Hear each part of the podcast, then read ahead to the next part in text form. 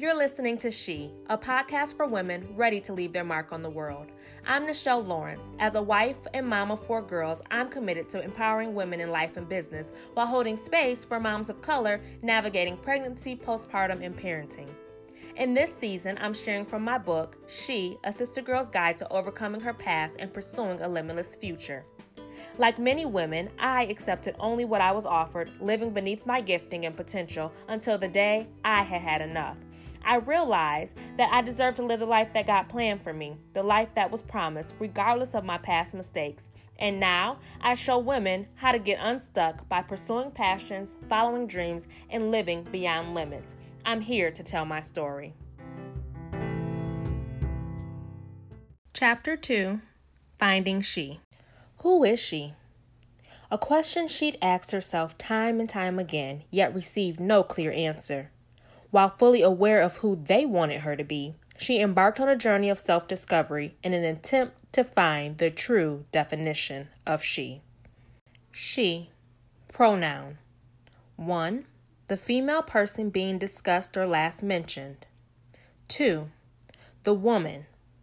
3 anything considered as by personification to be feminine.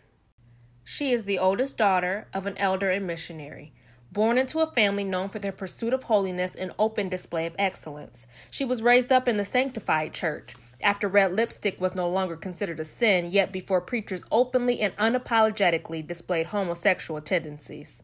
She was trained to believe that holiness is right. Teach a child to choose the right path, and when he is older, he will remain upon it. Proverbs 22 and 6. Some of my first memories happened at church, from fluffy dresses to ruffled socks, Easter songs, and Christmas speeches. It's amazing how so much of my current life reflects what I learned in the pews as a child. I gave my first speech at the age of two.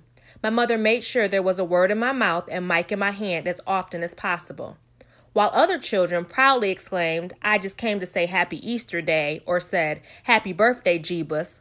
I, on the other hand, was forced to learn and recite whole chapters in the Bible, beginning with John 14. Let not your heart be troubled. You are trusting God. Now trust in me.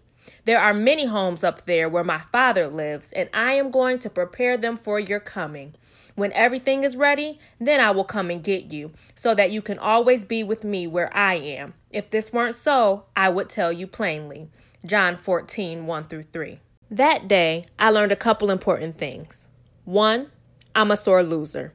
Two, success is not derived from osmosis, but through hard work and preparation.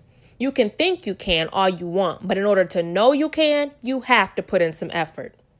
Work hard so God can say to you, Well done.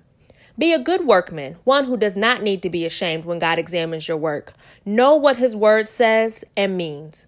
2 Timothy 2 and 15. I vowed to never lose another competition based on my unwillingness to prepare for the fight. It's okay to come in third if you know you gave your all, but never because you weren't prepared. I went on to win several state competitions and even competed in place nationally. It didn't end there though. When I was 16, I ran for Miss Young Woman of Excellence, a state pageant based on an essay question and answer segment, talent presentation, interview, and funds raised. Weeks before the pageant, I sent a letter to our family's massive Christmas card list, inviting them to attend the pageant and, of course, solicit their financial support. For weeks, my mom drilled me on current events, possible interview questions, and perfecting my talent. No rest for the weary, girlfriend was in it to win it. And that's exactly what happened. May 2002, I was crowned Miss Young Woman of Excellence and declared myself unstoppable. Fast forward to 2007. She is a single mother, a classic case of girl meets boy and loses her darn mind. She never intended for life to turn out this way, but at this point, it is what it is. You've been listening to She, a Sister Girl's Guide to Overcoming Her Past and Pursuing a Limitless Future. If you'd like to learn more about the work that I do or contribute to future episodes, please visit Nichelle.com. And of course, for daily inspiration, follow me on Instagram at Nichelle Lawrence. More than anything, know that I'm cheering you on. I believe that everyone has a story, and I can't wait to connect with you to hear yours. Until next time.